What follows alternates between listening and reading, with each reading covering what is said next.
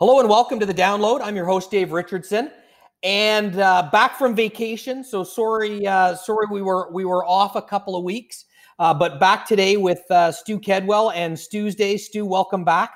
Hi Dave, thanks for having me. I hope you had a good vacation.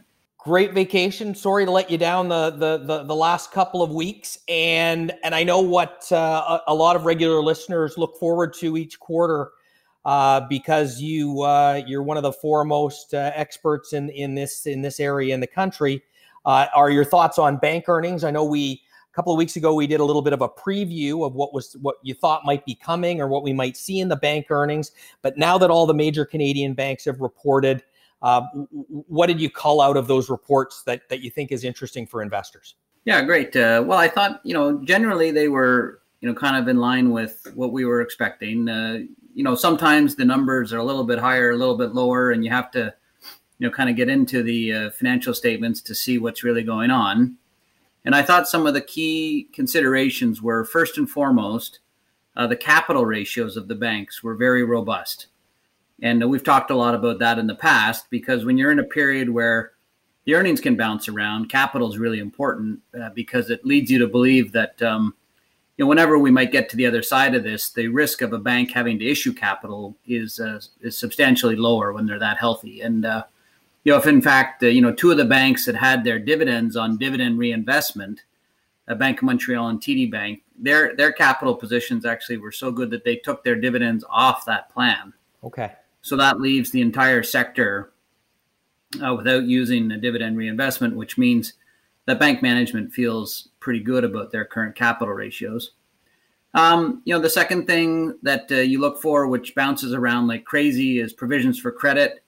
And again, that was a, a bit of a pleasant surprise. Um, you know, the banks make estimates based on what they see in the economy and and uh, come to you know decisions on whether or not they're appropriately provided for everything they see. And uh, many of the banks saw slightly lower provisions than than uh, analysts were looking for. So again, you know, the, along the lines of capital, they feel pretty good about their allowances.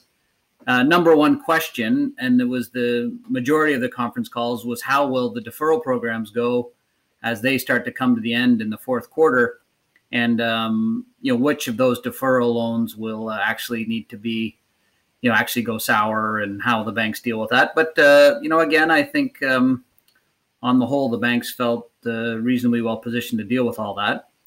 From a longer term standpoint, the things that we pay very close attention to are the net interest margins, which have been significantly impacted by this low interest rate environment. I think, you know, a couple of things there. The first is it's not likely to get better anytime soon, but many of the banks said it's also not likely to get worse. So, um, you know, while we might drift down a little bit, uh, this time next year we'll have annualized the worst of the compression in the net interest margin, and then from you know the kind of two other sources that uh, that we look for is loan growth and non-interest income. And uh, loan growth was you know pretty good on the mortgage front. We're going to have to see how that comes together into a 21 and 2022 as the economy recovers. And then on the non-interest front, uh, you know, some areas bounce back quite nicely, like uh, some credit card spending, what have you. Trading was spectacular. That's not likely to persist at these levels.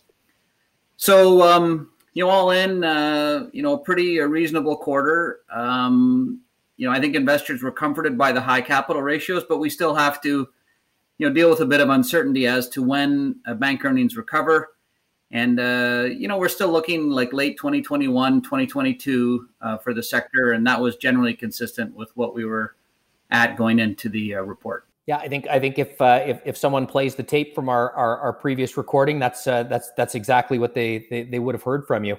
What in terms of what this says about the strength of the economy and the progress that the Canadian economy has made in terms of the recovery from the, the, the full shutdown of the economy and, and maybe even extrapolate it over to to to how how the US economy is recovering as well.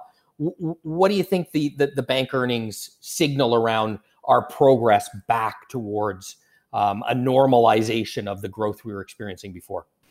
Well, it says uh, very consistent with kind of what Eric has been saying is that there's a good chunk of the economy that comes back quickly, and then there's another chunk of the economy that comes back more slowly. And um, a little hard to say here because I think we're all a little bit anxious as we get into September and how school reopenings go and and uh, and what have you. Definitely a topic of conversation in in our household over Labor Day. So you know the economy is is is bouncing back. The government uh, programs that are trying to provide support, uh, everyone's very focused on how those will mature, and everyone seems quite committed to it. So you know the economy is the economy is bouncing back, but a lot of the easy part of that recovery uh, has taken place a little bit. So it's going to be a bit more of a grind from here, which can create a little bit more volatility in markets. We're seeing that over the last few days, and it comes back to one of your favorite strategies, uh, which we've talked about a, a, few times on the podcast, and that's dollar cost averaging for investors. Yeah, hundred um, percent. You know, we've talked about you know where the level of markets are relative to fixed income, where uh, real interest rates are, which are effectively negative at this level.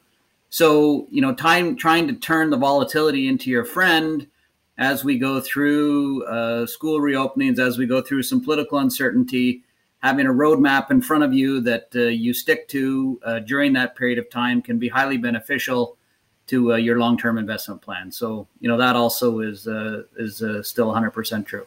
Yeah, and uh, and and it, it certainly appears as if we're we're going to go into a period with uh, uh, one, once again some elevated volatility. Stu, uh, thanks as always, and and uh, we'll look forward to uh, maybe digging more into some of this volatility and, and, what we're seeing in different parts of the market when we we connect with you next week. But thanks again.